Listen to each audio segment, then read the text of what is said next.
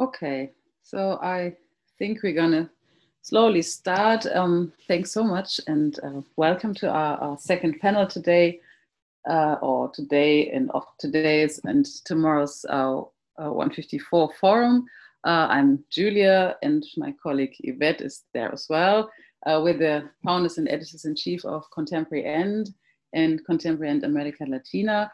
Um, thanks so much uh, that you're here, ladies. Uh, the panel is fantastic. We're very honored that you had the time to um, come in. I just hear a helicopter fly by. I hope it doesn't disturb you. So it should be gone in a second.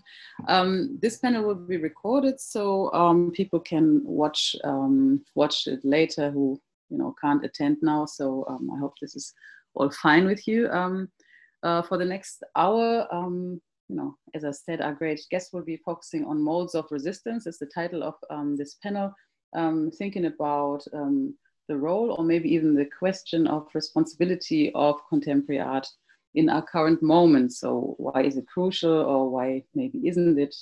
And um, I want to, or I will introduce um, our moderator of um, this panel now, Raquel Villar-Pérez, and she will take over from there then.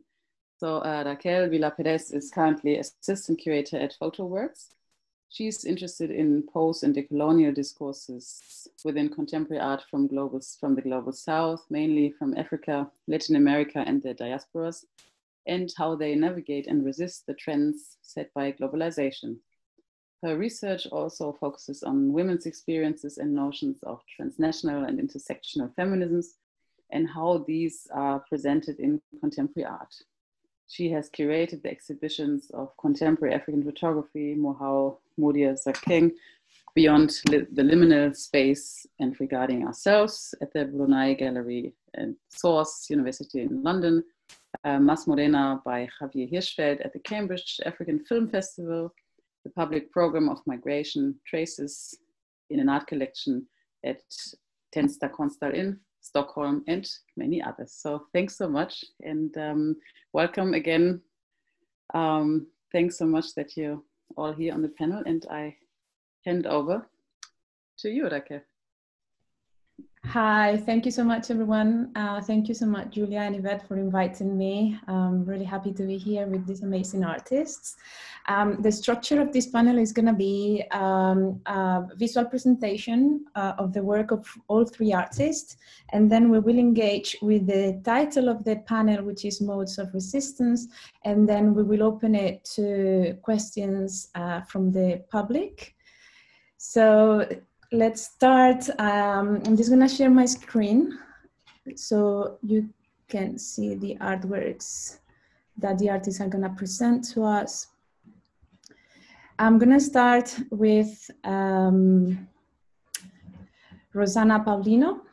Uh, Rosana was born in Sao Paulo. Her work has as a main theme the investigation of Black people and in particular Black women in Brazilian society. She has participated in many art exhibitions in Brazil and abroad, she also has received several awards in Brazil for her art performance, especially scholarships to both academic studies and artistic creation. She was awarded the Ford Foundation International Fellowship 2016 to pursue a master's degree in visual arts at the University of Sao Paulo.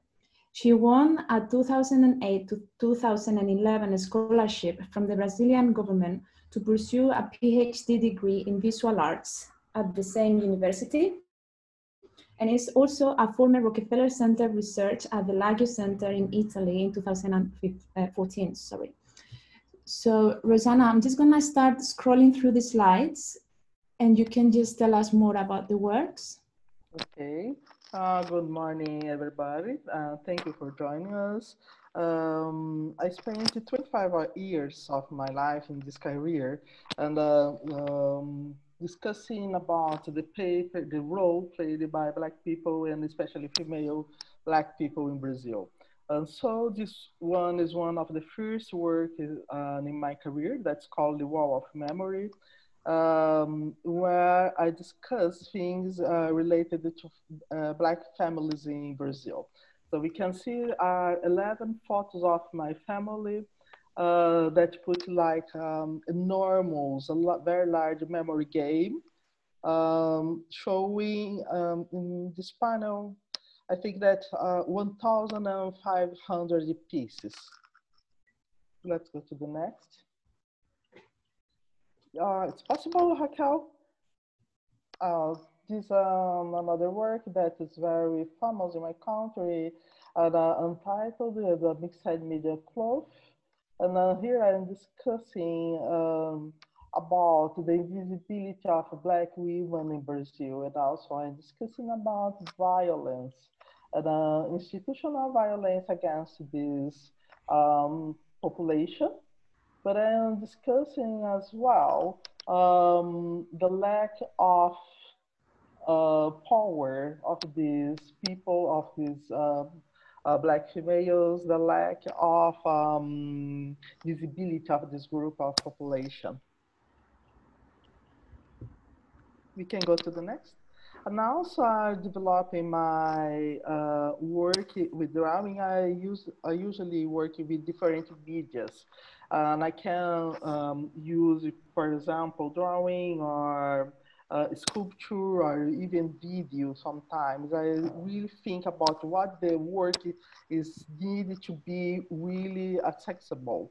Uh, how can I make an idea very um, understandable for the people? So I can use a drawing, I can use um, clothing, I can use um, um, lot of different uh, materials to deal with the questions that I'm doing. Raquel, can we go to the next?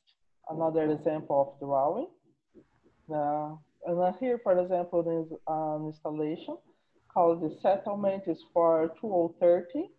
This is the view, the general view of the installation.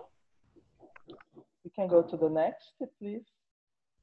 Uh, detail for the installation when, uh, where we can see a video, for, for example, and we can see an image of this black female. I was interested in, this, in the arrival of this population in Brazil. And I was interested in the personal drama that these people uh, in the country. Uh, how is to be in Africa, for example, to be kidnapped, put in a ship and go to the another country. But I, I was interested not in the numbers because we know that uh, um, about 5 million of African people arrived only in Brazil. It's a lot of people.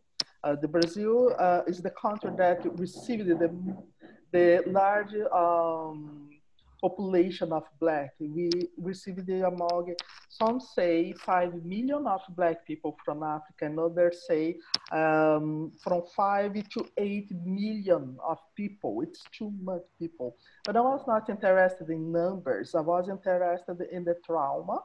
I was interested in the personal drama. How is to be in your country, be kidnapped, going, uh, put in a ship and go to the, another country how can you make yourself a person again in this condition? So for this, I use this kind of impression and sewing. And this kind of sewing, I would call it suture, not sewing only, because we are talking about a very violent process. It's a process like to be parts again, trying to uh, make yourself a person again we can go to other. So we can see this case, for example, that the parts of the body, it did not fit. This is the way that I found to show the trauma in this case, for example, that we can see the suture and we can see that the parts of the body, they don't fit completely. Uh, they are um, we can see that they don't fit. But at the same time, we have a fetus, for example. I was thinking how this population was able to uh, set up a country, to make a new uh, a country, even in this so terrible condition. We can go to the, and in this case, for example, we can see the roots that I was thinking how it was possible for this population um, suffering how They suffered um, made a new country because Brazil was made by black people. Brazil is a black country. So they uh, were able to plant the roots of a new culture, even in that so bad condition. Can go to the next. This is an um, art um, artist book called The Natural History, where I discuss the racism, but a um, special kind of racism. They call, they call it scientific racism. You can see the book here. We can see the open, how it opens, for example, when Indira was discussing, for example, uh, the colony, the colonization of the South America.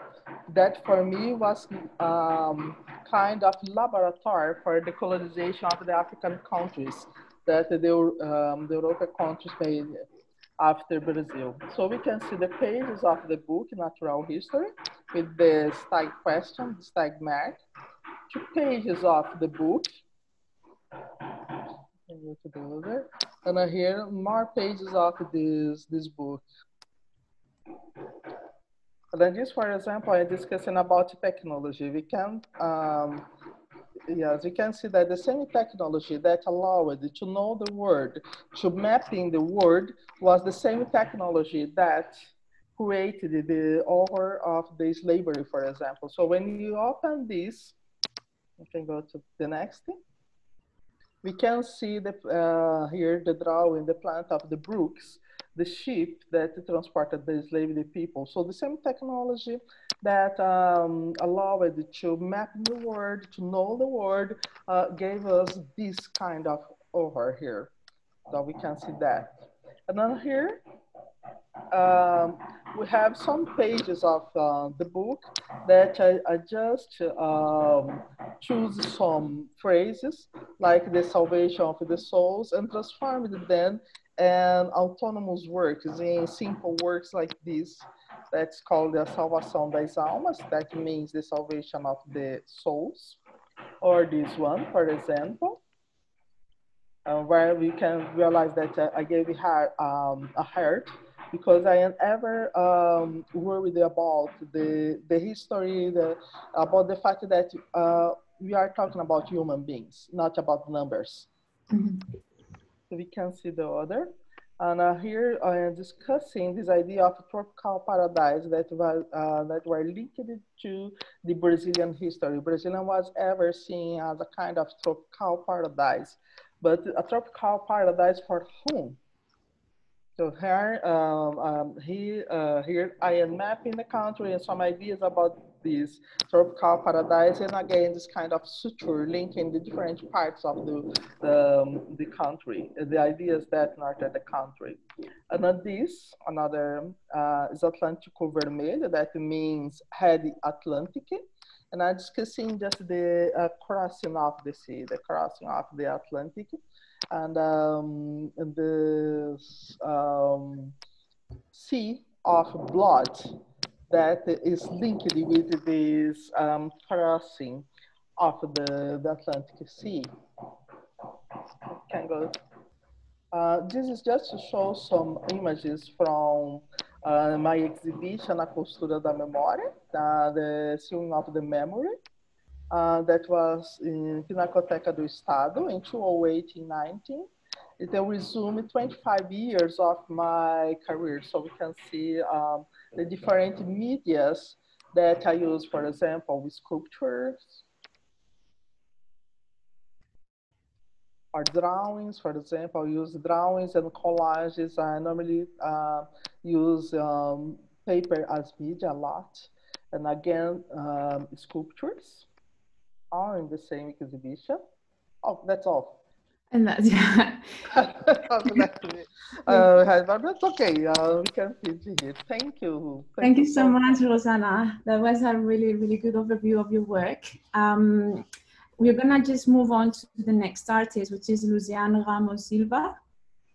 Uh, Luciane is an anthropologist, a dancer, an educator, and a cultural organizer based in Sao Paulo, who works in a mode that she calls diaspora, diaspora body, and she brings West African and contemporary Brazilian movement modes in conversation.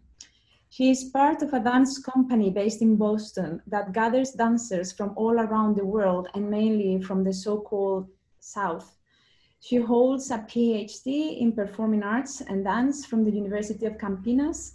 Her dissertation research was around notions of coloniality in dance and South and South relations through the work of the choreographer Germaine Acogny.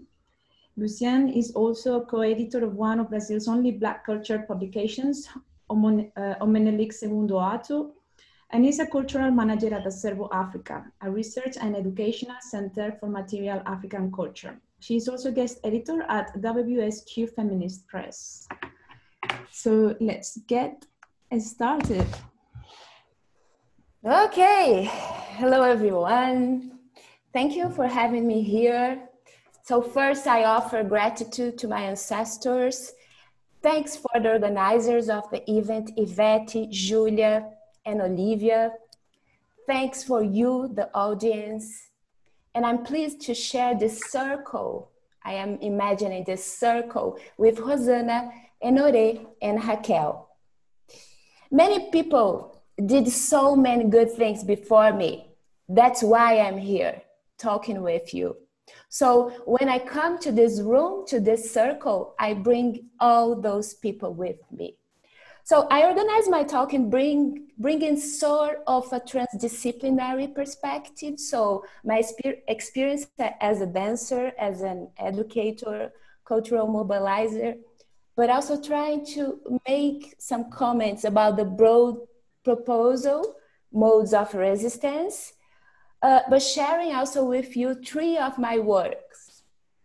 Um, actually, the last one is not, it's already is still a work in progress. Just to have a feeling, because I'm talking about this live art, right? Dance. So, firstly, while reflecting what brought us together here and reflecting about the idea of modes of resistance, I'd like to throw light on the meaning of diaspora. Diaspora means dispersion, but when related to the multiple Black experience, diaspora means overflow. So when we think about modes of resistance, maybe we can think about modes of overflowing. Yes. Kalunga is another name for overflow. It's a word from Kikongo, a Bantu family of languages. It means overflow. So this is the tonus that I'm bringing to our conversation. The will to overflow can be a foundation for the Black artists. In times where Black artists from communities, for example, hold intersecting marginalized positions, and when we know that it's not just the pandemic situation, but a social justice global crisis, it reminds me the necessity to overflow. Our experience in the diaspora is marked by multiplicity of aesthetics, poetics, and ways to compose, to dance, to choreograph the world, but it's also marked by coloniality and raciality, all strategies that work together. So why this reflection is important? Because the colonial and racial is all around in, all, in our structures of being, in our structures of thought. So the colonial spectrum is all around. Sorry. In times of COVID and facing the impact that it brought to our lives, I've been thinking about the politics of survival and the poetics. There is no differentiation. Both dance together the poetics are the possible procedures, exercise, uh, analysis of my practice, for example, and how, how I elaborate my practice and how I articulate my practice with my desires. And of course, the desire of my people.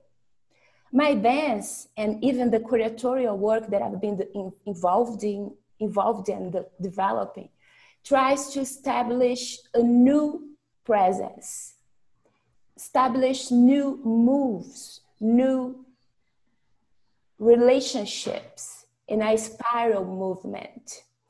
So renew requires imagination. This first image that you are what you are seeing is a collage made by the visual artist Daisy Serena. This is an exercise to observe the world in a different perspective.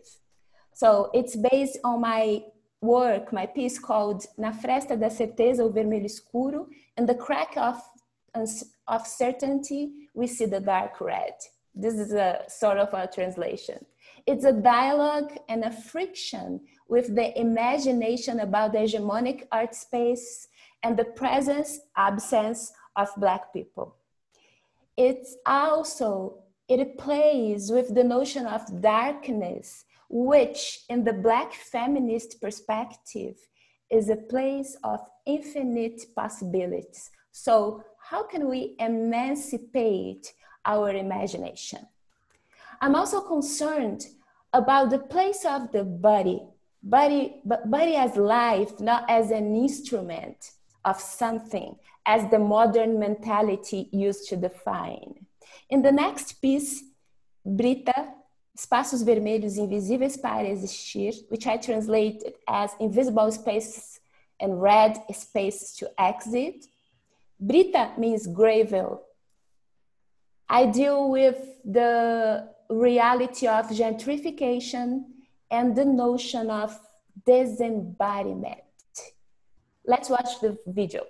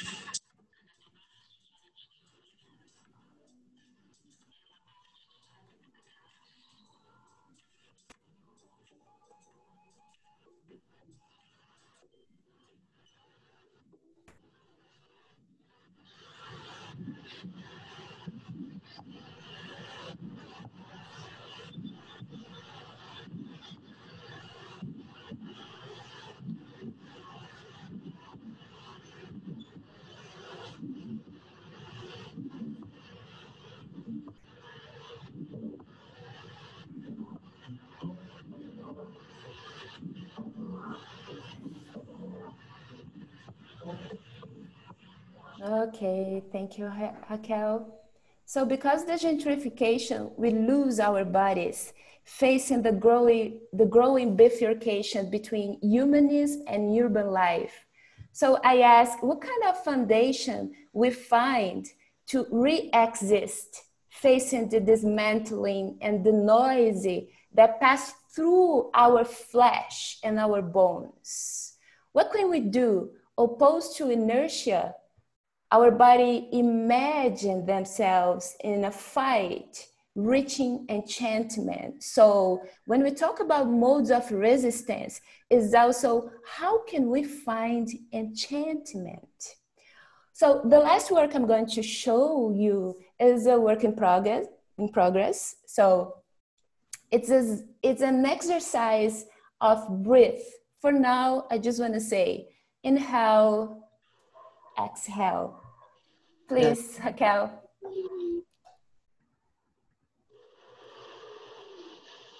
Era longo, denso. Descia pela traqueia, atravessando as costelas e me movendo para a direita.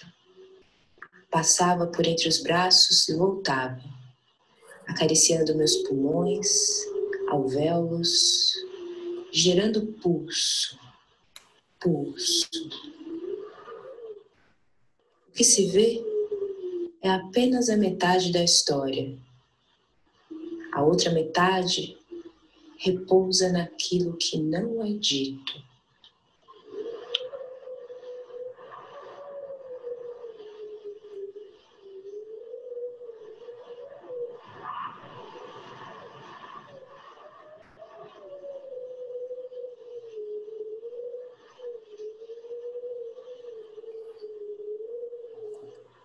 So the name of this work is Ela dorme com os próprios olhos.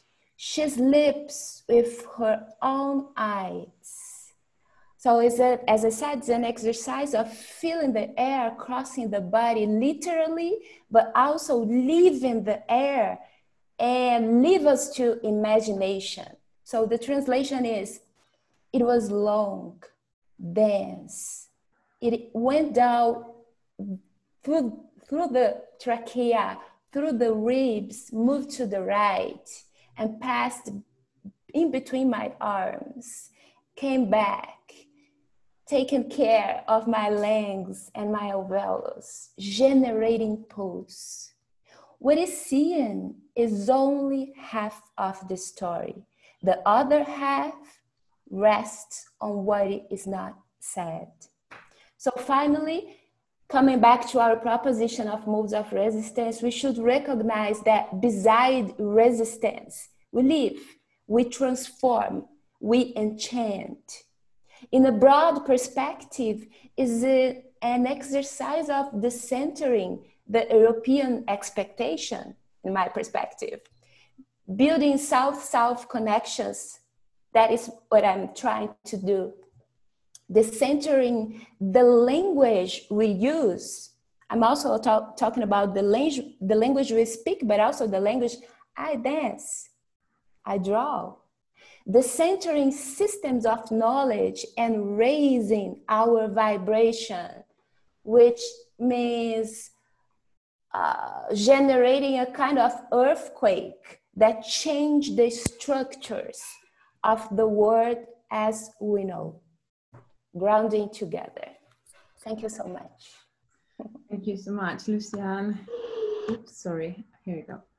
And uh, just to introduce the last of our artists, um, Enore. She's an interdisciplinary artist from Rio de Janeiro. She currently is based in London, where she just completed her, MFA in Fine Arts at Goldsmiths. In their work, they think about what it means when subjectivity is replicated, dispersed, and diluted through digital media. They're also particularly interested in the role of digital technologies in shaping visibilities and how this relates to the reinforcement of power structures especially when it comes to identities that have been historically marginalized, including their representations. They work with computer programming, 3D modeling, painting, drawing, and printmaking. Hi, Enore.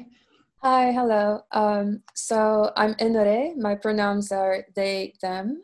And I have just recently finished my master's in fine arts at Goldsmiths College in London. I've been living in London for about two years now, and I am originally from Rio de Janeiro, Brazil. And um, like what Raquel said, I mostly work um, in between um, digital media and more physical media, kind of like transiting between um, um, different types of uh, ways of representing things that are digital and how these um, digital media can sort of mediate our own perspectives of, of subjectivity. So this first work is um, it's called Enactment for Self-Offering, and I made it last year. And it was uh, again about this idea of uh, subjectivity that is replicated and kind of um, enmeshed with its own surrounding it was composed of a camera that captured the environment and it would overlay the environment with the image that I have here. It's a photo of myself as a child. So I have different different ways of that these image is being reproduced in in the work. So it appears as a print, as a photographic um, etching, and also as a, kind of like a a, fresco, an, an, engraving on gesso, and also a digital image. And that's where the camera enters. That's where the images that the camera captures are overlaid with the digital image, creating um, different images, different um, overlayings of these um, of this digital image. It changed about every minute or so. So it was um, it was about this um, different this way of um, how the environment uh, acts and and creates this um, subject. And you can go to the next one.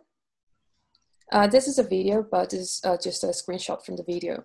And again, it was uh, about this idea of the, the subject. So I scanned myself. It was a, a self portrait, 3D scanned self portrait.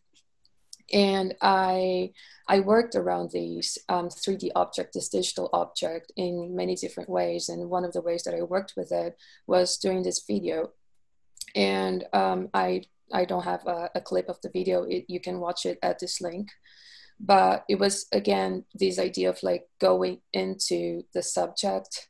It, it almost like like the title says diving sounds. So it is uh it, it's uh it's kind of like going into this digital object that is like a digital representation of myself. And um how how how does this translation between the physical as in the physical me and the the representation, the digital representation of me inside a, a computer happens and how can I go into this subject, even if it's just um, digitally. And you can go to the next one. This is uh, something that I've made recently again. Um, so like I said, I like using different media. So I do a lot of digital work, but I also do a lot of non-digital work. And this was again, um, an attempt at kind of like transiting between both. So using a 3D scan, like again, the 3D scan generates different types of um, different types of data, and one type of data that it generates is kind of like a texture mapping of the whole surface of the object it scans. So again, I use this texture data to again bring it out into the physical world with a digital knit so I use this image again to create kind of like a, a physical object of what would be just a, a digital file, a PNG file that is associated with the digital 3D scanned object. So you can go into the next one. And again, this is also related to the 3D objects that I've been making. So this is a 3D ceramic print so I've been doing a lot of ceramic work recently, and it's mostly related to um, this 3D scan of myself that I did.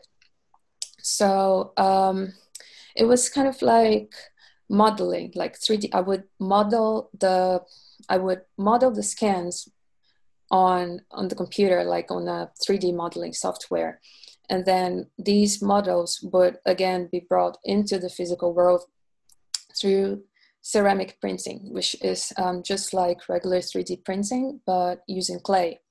So it was kind of like, again, doing these this transit between from from the physical from the physical me in case um, doing this 3d scan of myself and then bringing it into the digital and then altering it and then bringing it out again into the physical so my work is there's always this kind of flow and with what I do, like this kind of like um, recursion going on between physical and then onto the digital again, and then just um, basically just circulating and flowing between these two um, different realms, I guess.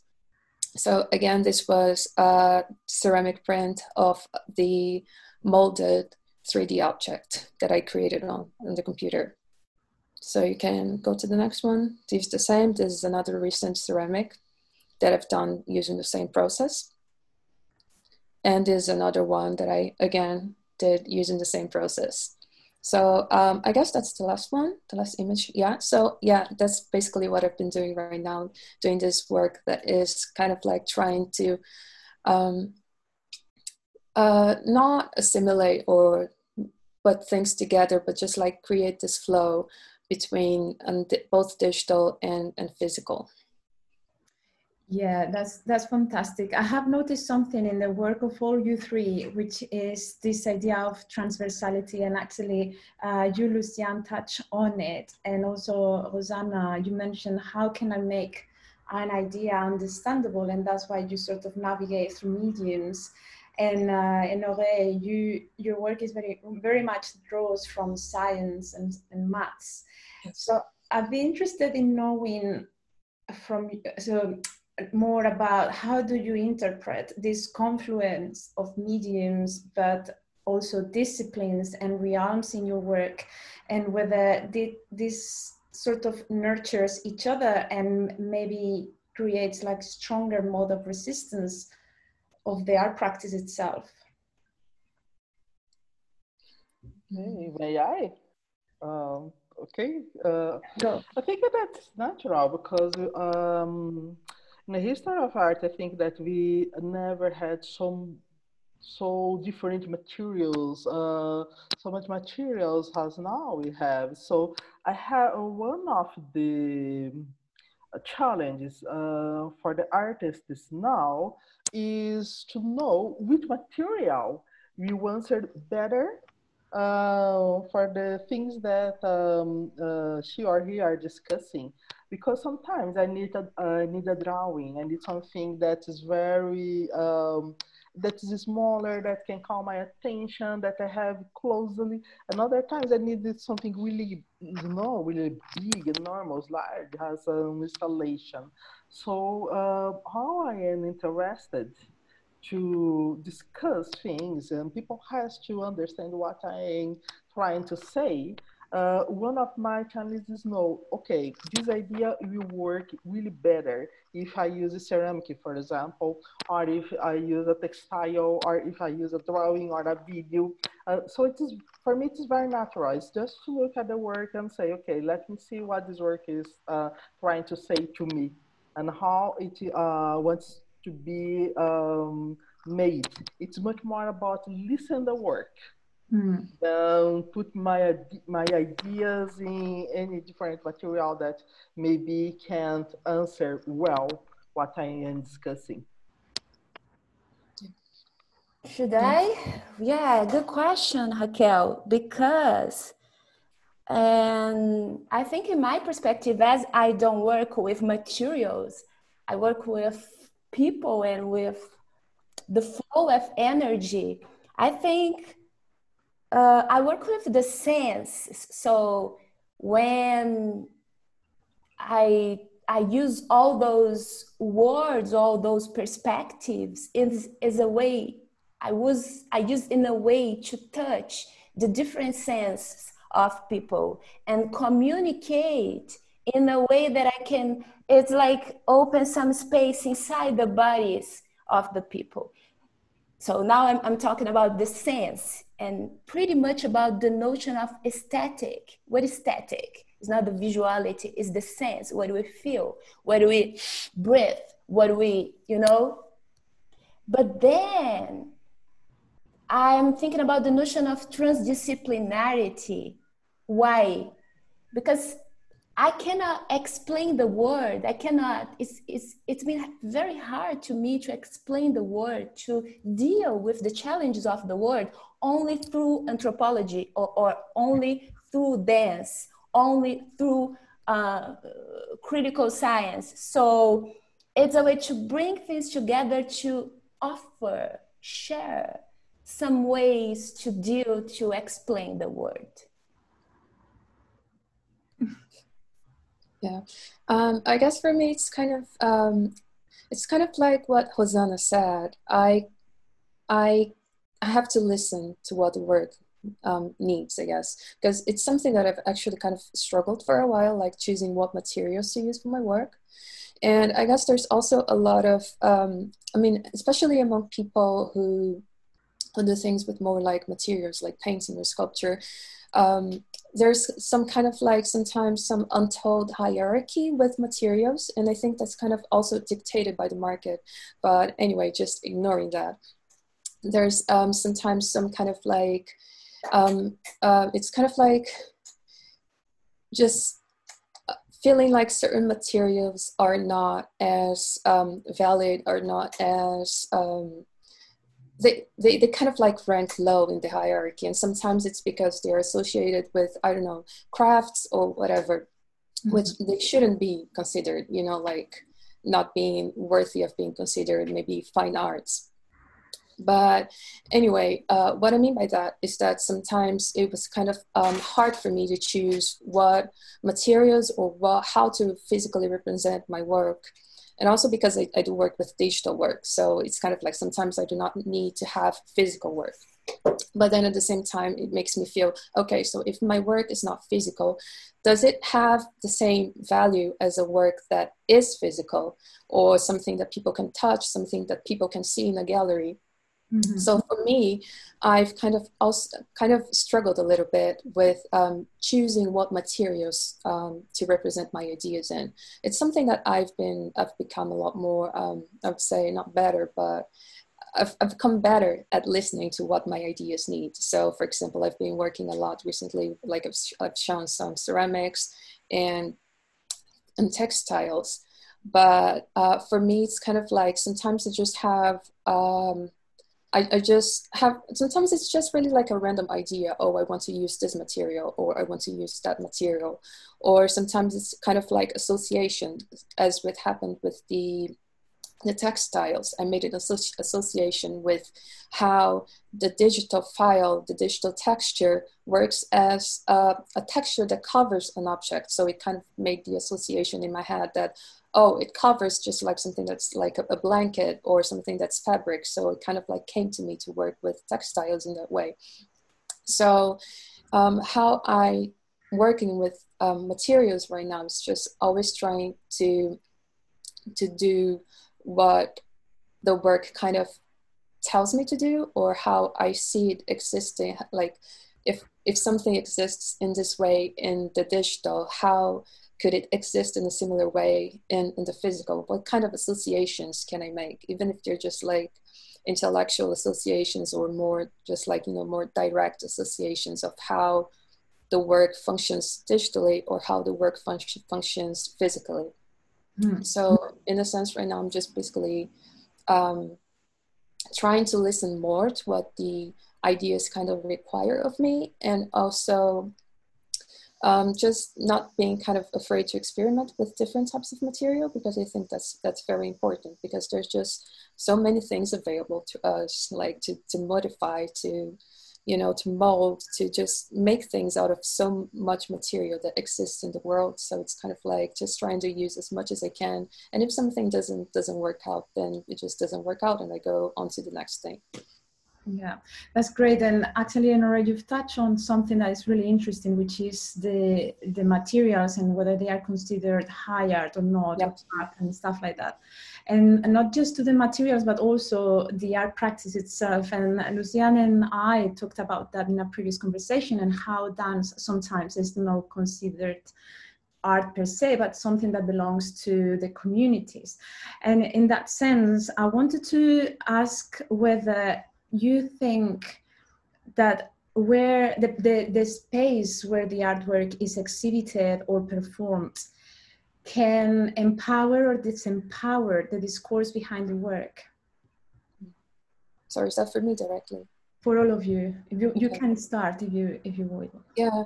Um, that's kind of something that I also think about in relation to showing work physically and the context in which the work is shown.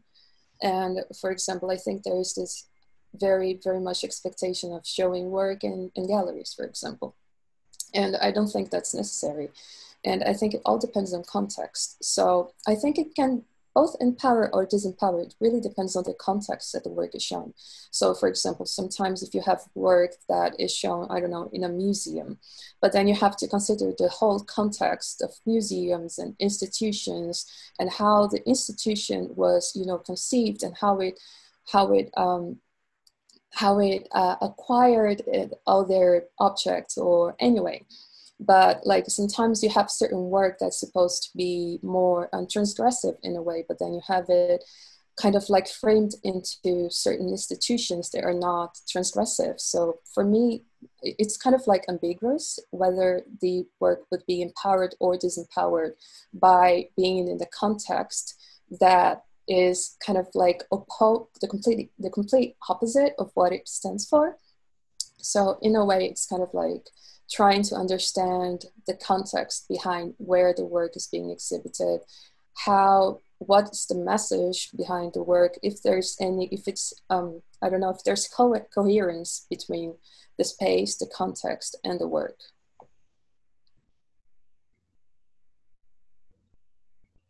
Lucian you are on mute.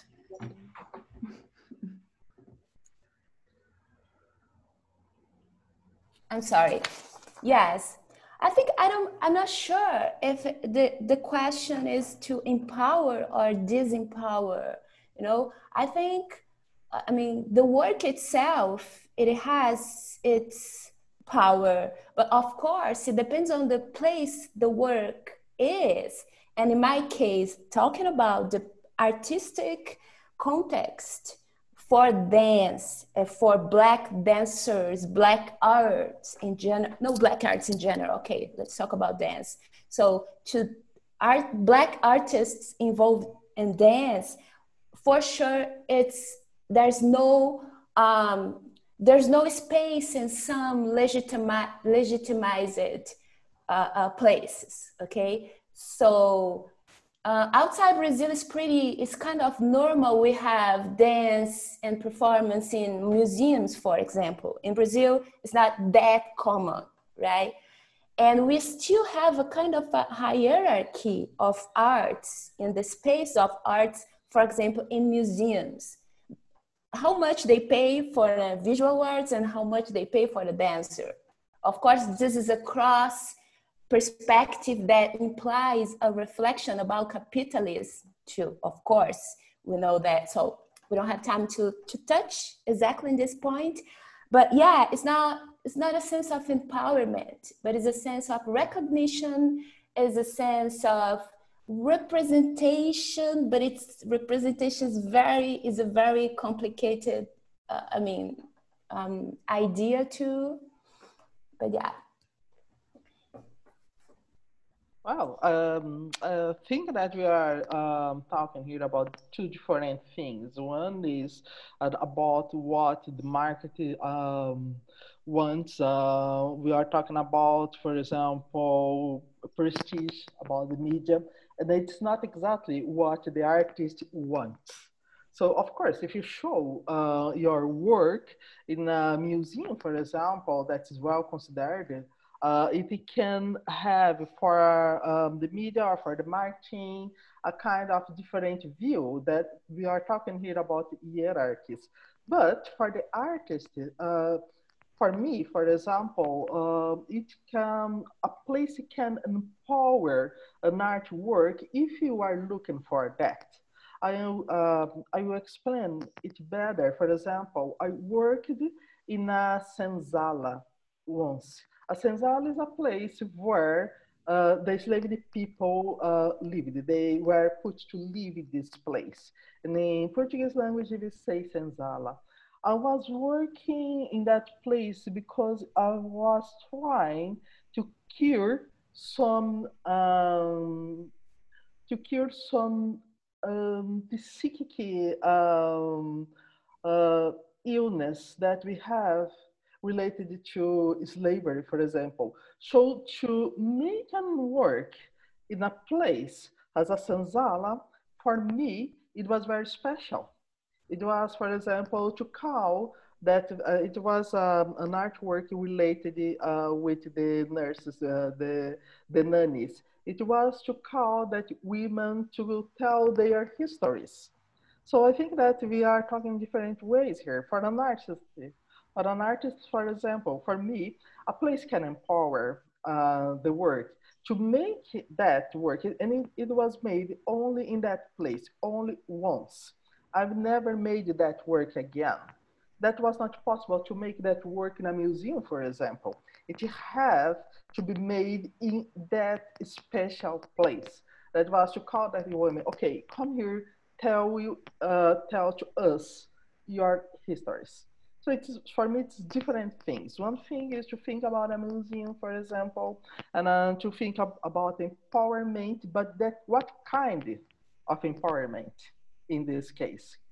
From mm-hmm. media, from you know, uh, from collectors. Uh, uh, there are different things for me. Yeah, of course. Um, we have a question from the audience um, and only six minutes left. Um, it says, do you consider research to be part of your creative uh, practice? When does research end and where does the practice begin?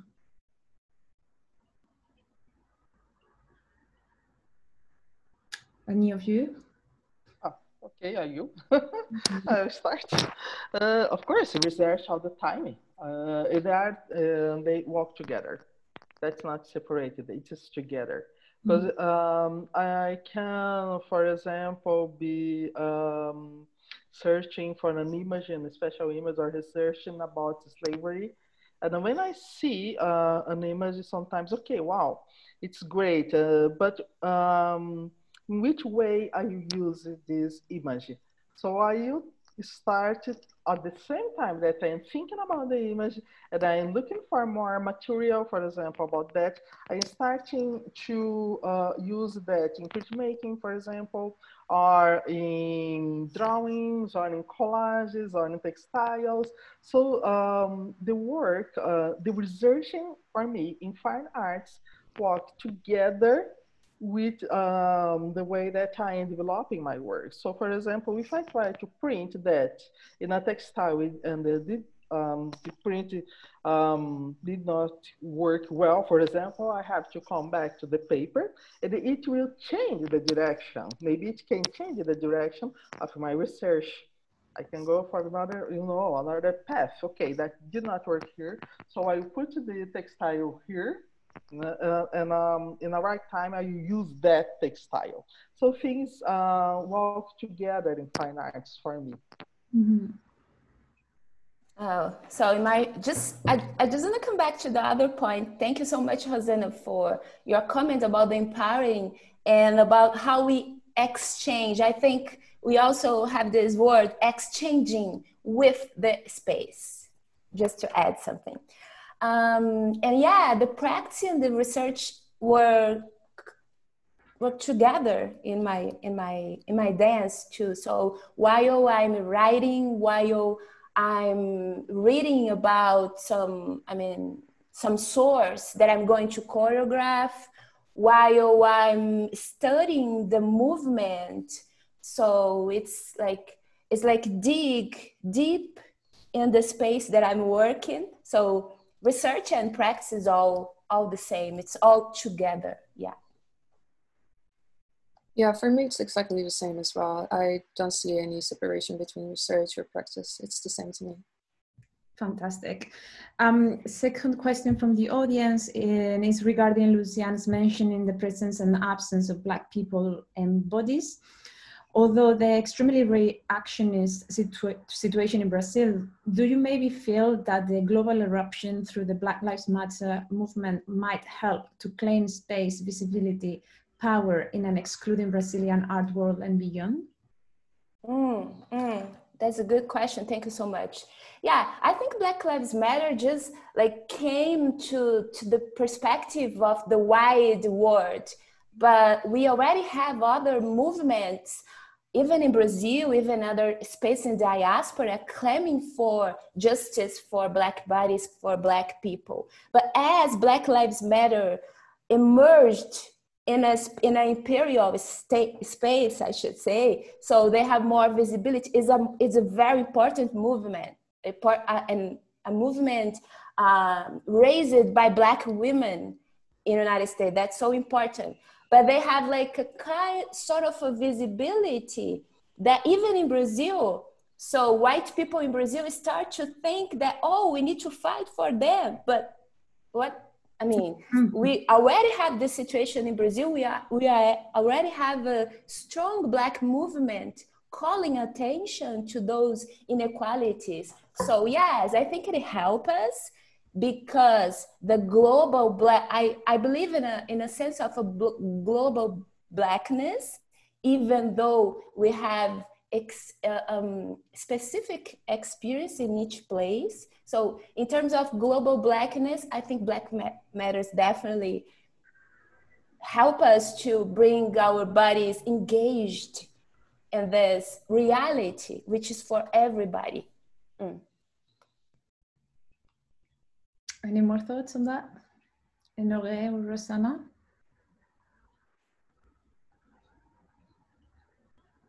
Um, yeah, I mean, I do agree that the movement will, well, most definitely bring some visibility and um, I hope more acceptance uh, of Black bodies in the art world. But I am also very worried about the performative activism that also happens a lot.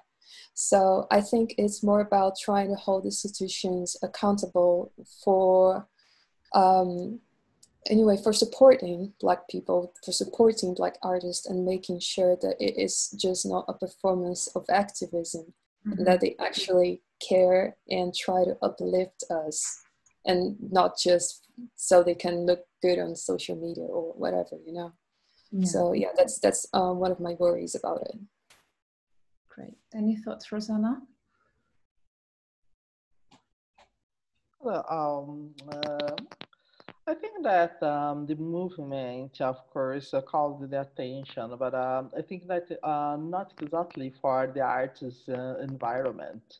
Uh, I think that's uh, a little different. It the attention for the genocide that is uh, happening in Brazil right now against the black youngs and particularly about the black males. It was very important to pay um, attention on this genocide that's occurring in Brazil and um, the the violence against this population. But I think that is much more linked with this social uh, reality than the arts environment. I think that uh, things are um, a little different for me. Um, they struggle against the system. When we are talking about the arts, it became much uh, before in Brazil, and we are using different tools to deal with this. Of course, um, like Mother Lies um, um, called the attention, but not exactly for the arts environment. Um, it's funny because I was talking to to an artist friend of mine as well, and he's been doing work to visibilize the situation of black artists, of black people, and in regards to the Black Lives Matter, he commented that his work had engaged with these conversations ever since he started practicing, but everyone seemed to be wanting to link his work to the movement. And it was a little upsetting to an extent um, yes, but uh, sorry, sorry, Raquel. No, go on, go on, please do. Yes, but uh, I think that uh, in Brazil, for example, we have artists that are dealing with this much before the movement. And sometimes I am a little worried about the possibility that some artists are just um, dealing with this because of the movement this is not a fight that just started now in Brazil. The movements, the social movements in Brazil um, are dealing with this for a long time, calling attention for this violence, this genocide. It's for a long time. That of, uh, did not started now. Of course, when we have a movement like this that um, called attention now around the world, Brazil is not isolated from the world, and we are taught by this, of course. But um, the thing that I'm trying to say is that uh, the fight in Brazil did not uh, started because this movement. It was affected, but I think that as it was started before, uh, it was not so much affected because it is a thing that we are dealing for a long time. And I, and I really worried about, for example, when we see at the internet people dealing with this and people that you, you know that never um, deal with the problem before. Mm. So I think that we can, uh, we have the risk here to have a trend. It's something that uh, worries me about because it can become a trend. So I think that uh, I would rather see it much more linked with the social movements than uh, with the arts field. But we have a phenomenon here that we are, when we are start to talk, for example, about the, the monuments, that's another thing that occurred inside the movement uh, that's directed to link, uh, directed linked uh, to uh, fine arts field and uh, with decolonization ideas. But it's something inside the movement, you know. Uh, about the monuments. It's not uh, about the whole movement. Yeah. Yes, I completely agree about the, the Black Lives Matter as a political movement and uh, how it reflects all around in the political ground and in the social mo- movement all around the world. But as I'm doing, so my art is pretty much related to the politics of the bodies. So, uh, so now I'm not, I'm not talking about the Black Lives Matter, but how this political air came to my work, but not only now, since the beginning. So I think, in my perspective, in, in, the situation that I've been living, in the discussion with artists around me, uh, in the in the forums that I'm involved, um, this shaped situation all around brought us another um, perspectives of our our way to build art, our way to exige presence in some institutions, our way, this is not new, as Rosana said, but our way to deal and to discuss with curatorial perspectives um, and also our way to engage inside our, ourselves in terms of, for example, dancers and and the, the dance world. So in my perspective, the politics and the social movement as I deal with this politics of the body, it affects my work. It affects not only my work, but the work that the the of people um, who I'm I'm dealing and working and discussing, right? Yeah. Thank you so much. Um, we need to wrap up now. We've gone over the hour. Um, I think uh, Julia and Yvette are gonna join back in. Hi. Hello. Thanks so much. Thanks so much. Thank you so much to, to all of you for sharing um, your practice and your thoughts. And I think there's so many things that many of the people also in the audience can really connect to. And mm-hmm. uh, I hope that, yeah, also those that were too shy to send in comments or whatsoever, maybe there will be other opportunities to to continue these conversations. So um, thank you so much. Um, as we said in the beginning, this was recorded. So for those of you who joined later, who have friends who missed the talk, so recommend it to other people that they can actually um, watch it on the YouTube channel or hear it on the podcast of 154. So it will be there for quite a while. So thank you again to all of you. Um, this is uh, the second talk today. So we will be back in an hour uh, with the next talk um, entitled Global Connections, which will be moderated by Julia and myself. So maybe um, we see some of you back there. Okay. Take care. Thanks, ladies. Bye. Bye. Thank you. Bye bye. Thank you. Bye bye. Obrigada. Obrigada.